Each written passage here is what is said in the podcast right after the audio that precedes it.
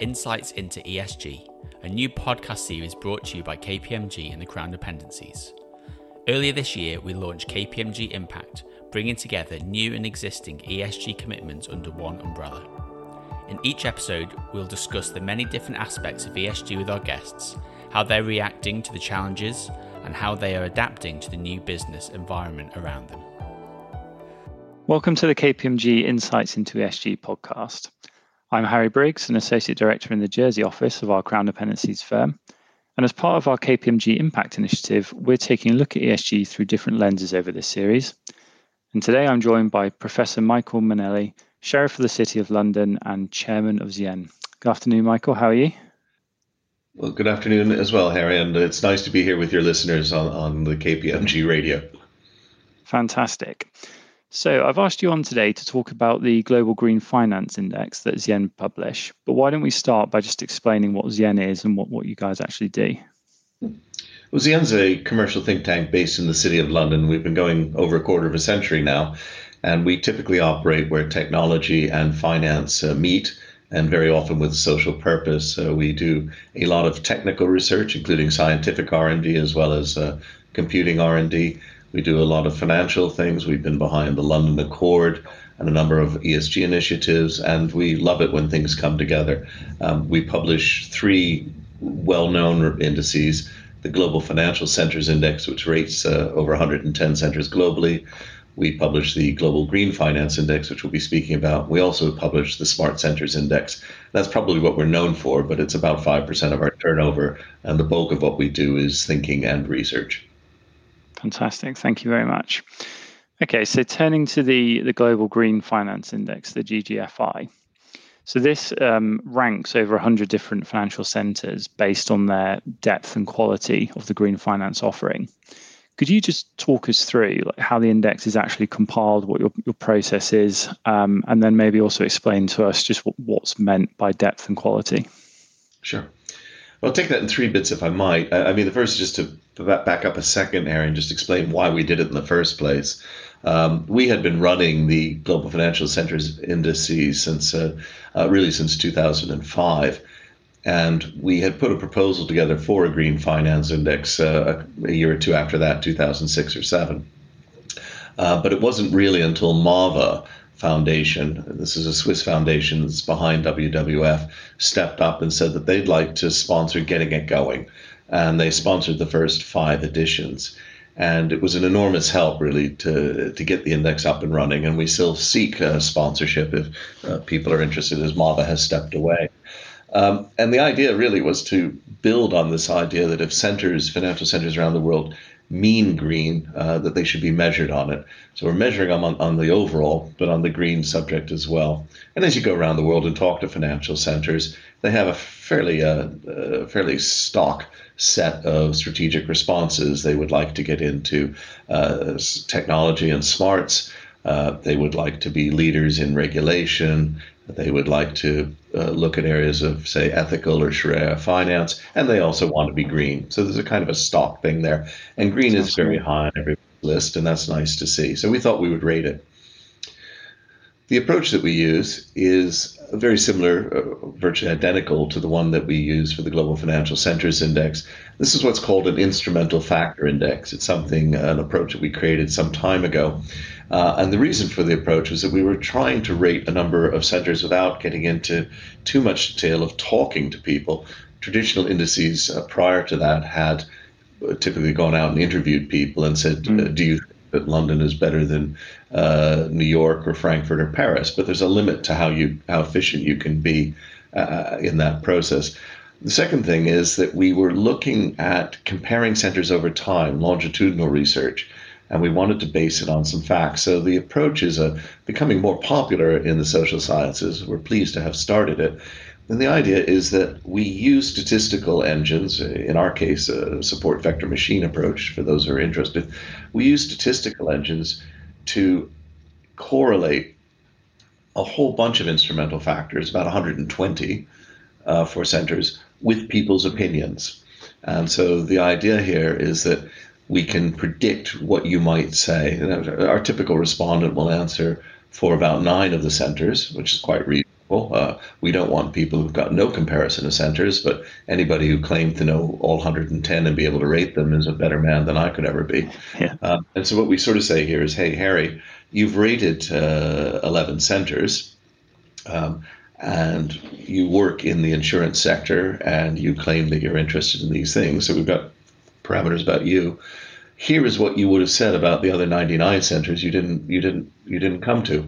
And this is using this basically the same techniques that we see as Amazon tries to present us with the next product that we'd like. We basically guess uh, what you would have said about the other centers based on what you've done, and that smooths things out.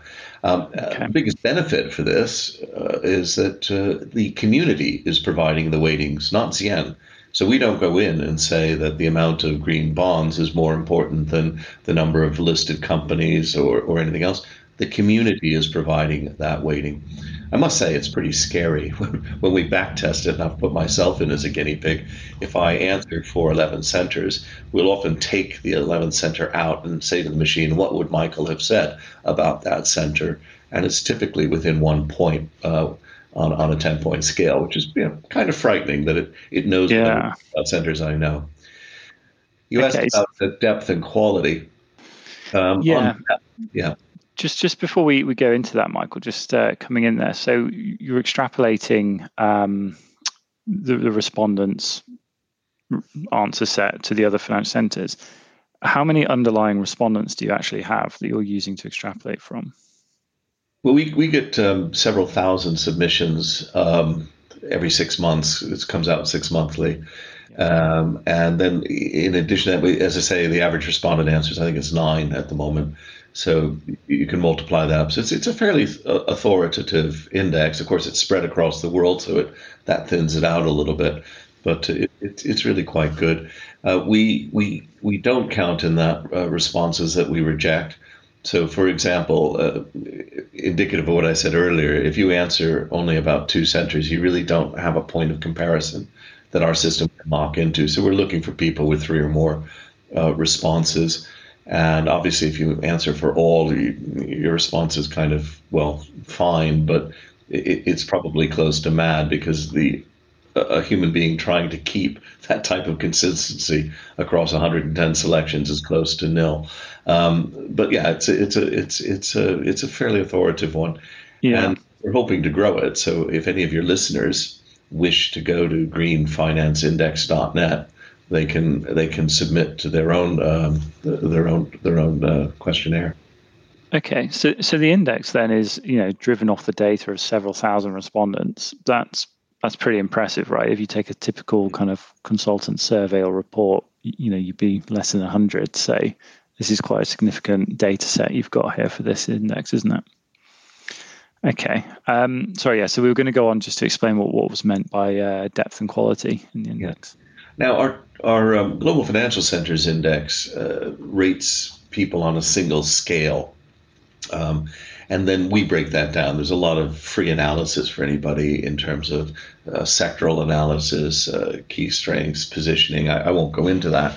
But when we started the Green Finance Index, we began to realize that there was a, a bit of a distinction here between places that were green in the sense that they looked green uh, and places that were financially green. And we began to realize that there was a relationship between those two, which was something we wanted to explore. So we we decided that this index would would uh, try and tease out the notion of depth versus the notion of quality. Um, we will be merging these quite soon because we think the sector has matured a fair bit.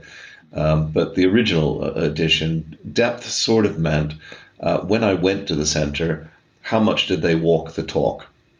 So you yeah. can be quite a center, um, but you were also green in other aspects. So, firstly, I come to you for advice, um, say on a loan, and the first thing you point out is the environmental aspects of the loan as well. I go, oh, that's interesting.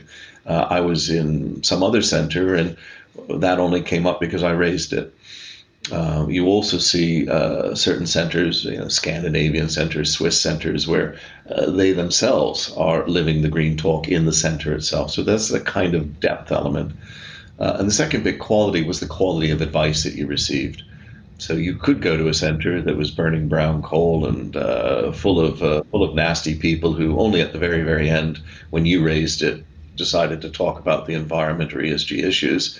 But the advice you got was darn good, um, and this would apply to many centers. London, which has a high coal intensity on its stock exchange, and a few other things. I'm not claiming, obviously, I'm promoting London, and I think it's very very good. But you know, people do make these arguments: the high fossil fuel content. Yes, but I got ex- excellent advice in London, so that's the quality aspect. Okay, understood, understood. So I've been into the um, latest edition of the report. I think we're on the, the sixth edition now. Um, and I had a, a, look at the the crown dependencies rankings within there. Um, and just at a high level, it looks like we've got Guernsey in the lead on both measures, followed by Jersey, followed by the Isle of Man. I think one of the interesting things I noticed comparing the, the rankings in the sixth edition to the previous edition, they've, with the exception actually of, of quality of advice in, in Guernsey, they've all declined down the rankings. So I was just wanting to dive into why that might be. And I guess my hypothesis is that's more about other centres climbing up the rankings than it is necessarily about anything to do with the the islands that's sort of made them drop. So is it is that kind of fair?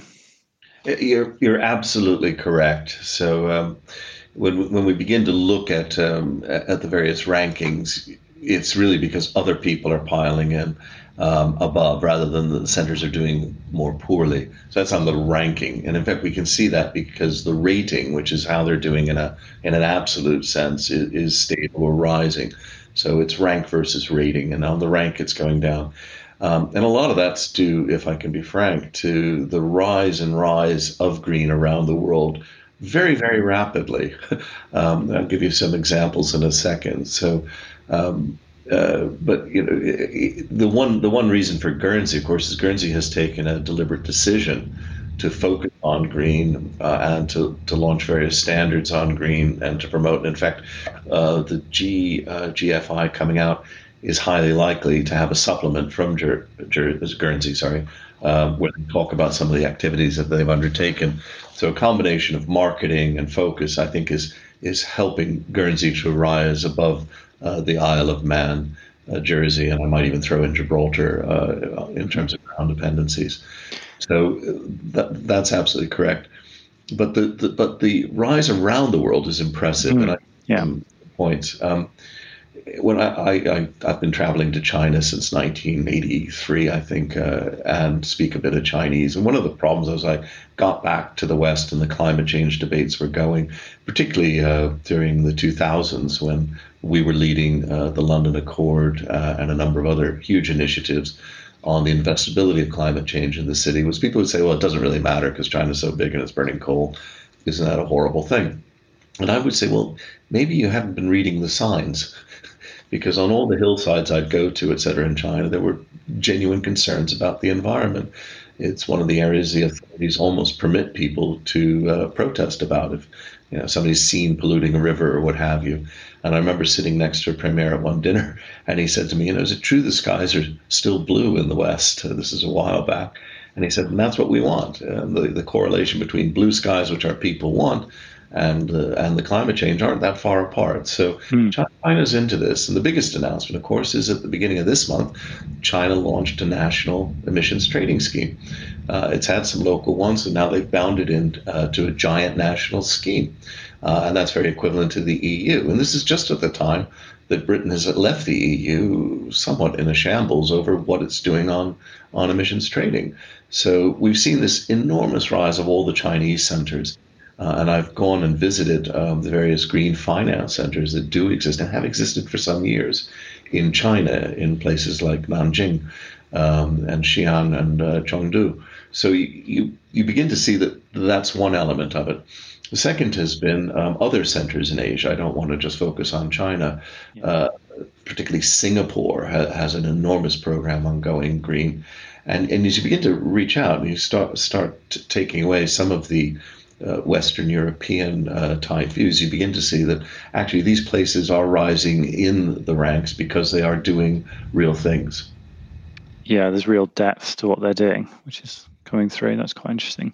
So, I mean, I guess that brings me to my next question as well. So, if a financial center was looking to improve its ranking, there's really no way of manipulating this because you somehow have to penetrate into several thousand respondents who are all geographically spread, right? You, can, you can't well, do this quick and easy. I, I would say you can't break, it. but um, I, would also like to encourage people to fill it in. Um, so I'm a bit torn here. but let me uh, let, let me explain uh, sort of two things. Uh, one is uh, about some of the attacks that we do get on our various indices. Uh, we, we did in the early days have 1,200 students uh, sitting in a university somewhere in Asia hitting the button every day saying that they were number one, the city was number one. And of course, again, you know, we, we throw that out. We, we throw it out very politely. We don't know that it's a student in Asia being paid to, to, to, to bombard our index, but we, we send back saying that was very kind of you to fill it in. Thank you very much. But one response just doesn't work. So you need to have a, you need to have multiple responses. It's a hard questionnaire to uh, to game that way. Um, okay. But then we move into the, the two elements that do matter. And, and the first is, as I always say to people, what you really want is a fair ranking. So, by all means, encourage people, not in your jurisdiction perhaps, who know you to fill in what they think about you and how you're performing. It's better to start with the right facts than to try and game the index. Having done that, you can then turn to the 120 instrumental factors and work on them. Uh, and one of the intriguing things about an index uh, done in the instrumental factor way is that uh, unseen to most of the people, we can determine what, what is the reputational advantage or disadvantage of a center. Because we're looking at what people would have rated centers like if they didn't know, we can distinguish that from how people did rate them. And there is, uh, you know, a bias towards centers with, with good names. So, you know, I don't know about you, but I would probably give Copenhagen or Amsterdam a higher green rating on some social constructs. Mm. But that doesn't mean I'm I'm doing that because I've got any detailed knowledge of them going up or down in the last six months on, on that. So impressions matter. And as I also say to centers, when you've got a high reputational advantage, that sounds good, but it basically means people would have rated you lower if they didn't know your name. So if I had gone to them and said, here's a place that's got X number of green bonds, X number of people working in green finance, X number of people in insurance, uh, a good transportation network, a low murder rate, these are all things that do feature in there. Um, how would you rate it? And I, and I say, well, actually, I, I'd rate it X, you know, 600 uh, and yet it's Amsterdam at 700. You go, well, how, how is that possible? Well, it's possible because of that reputation, and they can overtrade. Um, and for a center okay. that's effectively negative, um, then you can say it's a marketing issue. so yeah. when you've got a disadvantage, tend towards marketing, always tend towards improving. but when you've got a reputational advantage, you know, you better start quickly uh, putting your money where your mouth is, you know, walking the talk. And a good example of this was we, we had a North American city um, a few years ago, and we said to them, "You have a reputational disadvantage." And they said, "What should we do?" And we said, "Well, we, you know, we did a little bit of a survey, uh, and we found out that what basically people said is boring." So, so they went on a big marketing spree and they rose, and they were very proud of it. They were going to pour more money into marketing. Uh, and when we examined the data, we said, well, hang on a minute here. Uh, people actually don't believe you're very green because when they get uh, to your airport, they take a you know a belching taxi uh, to their home. Well, we're very very green. We do a lot of green finance. I said, yeah, but but but you're over trading at the moment. You need to you need to you need to bolster some of that with uh, uh, with real action.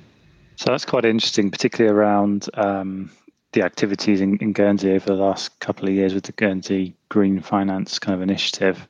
So I guess what you're saying is that's going to penetrate into some of the respondents' um, rankings, but also it can actually be a, a, bit of a risk if you arrive on the island and you end up in a sort of diesel spewing bus or something. So you need to sort of bring that depth back and substance to it as well. Mm. Okay. Uh, the islands have got. Uh, I'm a bit of an island freak. I sail a lot. I've sailed to all of the Channel Islands and to the Isle of Man, and uh, um, but I also visit them professionally. Um, and I do not like beaches, so that's it's not me in the tropics or anything. I, I just like going to islands. Islands have got a tremendous opportunity to be green. You've got an isolated, controlled area, et cetera. But uh, most of them don't take it because it involves large infrastructure investment uh, for a long mm. period of time, and islands are, are depleted in many ways in that regard. Um, so you know you see so many islands which are green and luscious and beautiful, and once a week you know the diesel ship comes steaming in, and it would be interesting to see uh, what sort of pressure the world is going to sort of take on that. In many of the tropical areas, there's been talk of OTEC, uh, ocean thermal, for well over 75 years. Uh, in fact, I think the original stuff was in the 1880s or something, uh, done by the French. Uh, we've had lots of talk about solar panels and wind. Uh, I think islands are going to have to start grasping that. And I do think it's probably in their long term interest. It re- reduces a major dependency, uh, that makes them green, um, and, and it's probably got to be for the good.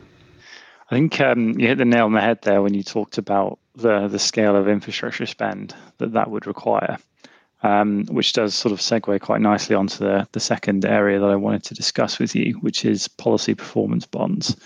So you've literally written the book on this one. Um, so maybe if we start by just uh, asking you to introduce what policy performance bonds are, a um, bit of background to them, and then we can go further. Well, Harry, it's very kind of you to, to, to allow me to cover that. Um, policy performance bonds were really to try and uh, an opportunity that we came up with uh, nearly 15 years ago when we were looking at how people viewed green finance. So if you step back a second, you got to say, what's so special about green finance? You know, we, we we don't have shoelace finance. We don't have uh, Uh, we, we, don't have finance on cows. It's a, it, it, why is this a special area? And as you cut through it, uh, for the sake of your listeners, it's basically government policy risk. This is an area of high policy risk. If government changes its policies, you have problems. And we've seen this in in uh, Germany with the Energiewende. We saw it very pointedly in Spain when the solar subsidies were removed. The UK government has been guilty of flip flopping on everything. Uh, um, you can think about it personally. We, we were all doing diesel cars in Europe because they were a good thing. Suddenly they're a bad thing. And now mm. I'm going to have to pay a supplement this year in London if I have a diesel car that's only five years old. So governments flip flop a lot. And yet they expect us to make these very long term infrastructure investments of 25 or 30 years. And so when the green bond movement came out, I pointed out to the green bond movement, which which I support, that actually uh, the sovereign bonds are equal to, slightly larger than all of the corporate bonds in issue. So so why aren't you looking at green bonds for sovereigns? And what might a green bond for a sovereign be? Well, so far, uh, and there have been over 20 announcements with the UK joining the list of announcements uh, in November, hopefully trying to get it out before COP.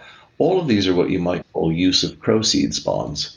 So I got a big list of projects. I will use this money. Well, from a government's point of view, at 0% interest rates, why are you doing it? You're doing it for PR and marketing purposes. You're not doing it because it's really going to change much. In fact, if anything, it might hold green projects back because you come forward with a project that might be green and the government says, wait a minute, that can wait till we have our next green bond. Uh, meanwhile, even though it's a good investment, um, and so it's not necessarily the right thing to do. So our proposal was that we would have um, bonds that were tied with their interest rates to governmental performance.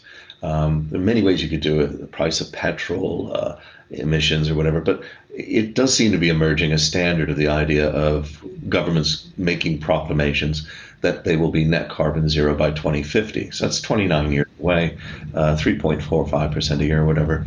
And you could just say, well, you know, next year if I've knocked 3.45% off my emissions, then uh, I don't pay any interest. But let's say I've only knocked 2.45% off, I will pay 1%, et cetera. So uh, very similar, very, very similar to an inflation linked bond, which we may be seeing more of quite soon as well. Um, uh, inflation linked bonds work the same way. I tell you my target's 2%, and I pay percentage points above it. Um, this didn't get much favor until recently with governments, as you can imagine. Uh, the idea of having to deliver what they promise is, is terrifying to anybody. But uh, we did uh, get an approach by the French government about uh, about ten years ago. They nearly came close to signing with one of the major French banks, and we, we were helping them. Uh, and then it, it, came. Wait a minute. Wait a minute. If we sign this, we we will be bound to our targets. That's the way it works. uh, and they demurred. However, the French did come back very sweetly um, after their COP uh, in Paris in 2016 and asked me to write a piece for their um, uh, for effectively uh, their think tank blog for the government, and then came back and asked me and my colleague Jalil Bouzidi to write a book in French, uh, something I hope never to repeat because it takes about four times as long to write it.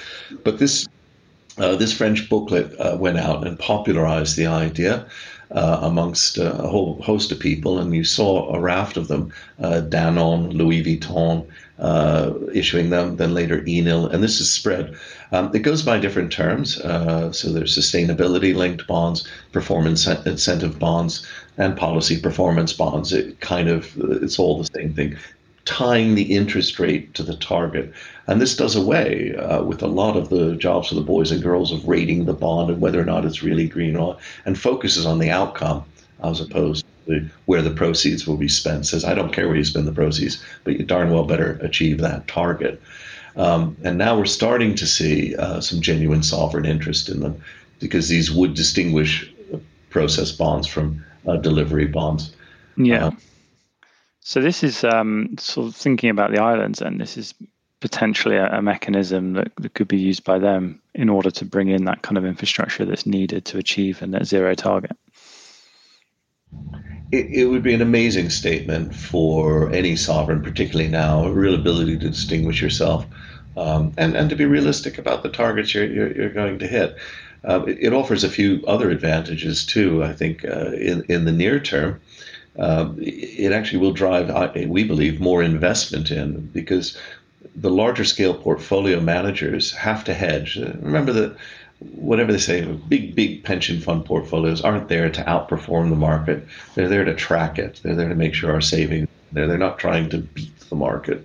But when it comes to green and ESG issues, that means that they will follow what everybody else does because they're unable to hedge that out of their portfolio these types of bonds would allow you to actually take a hedge.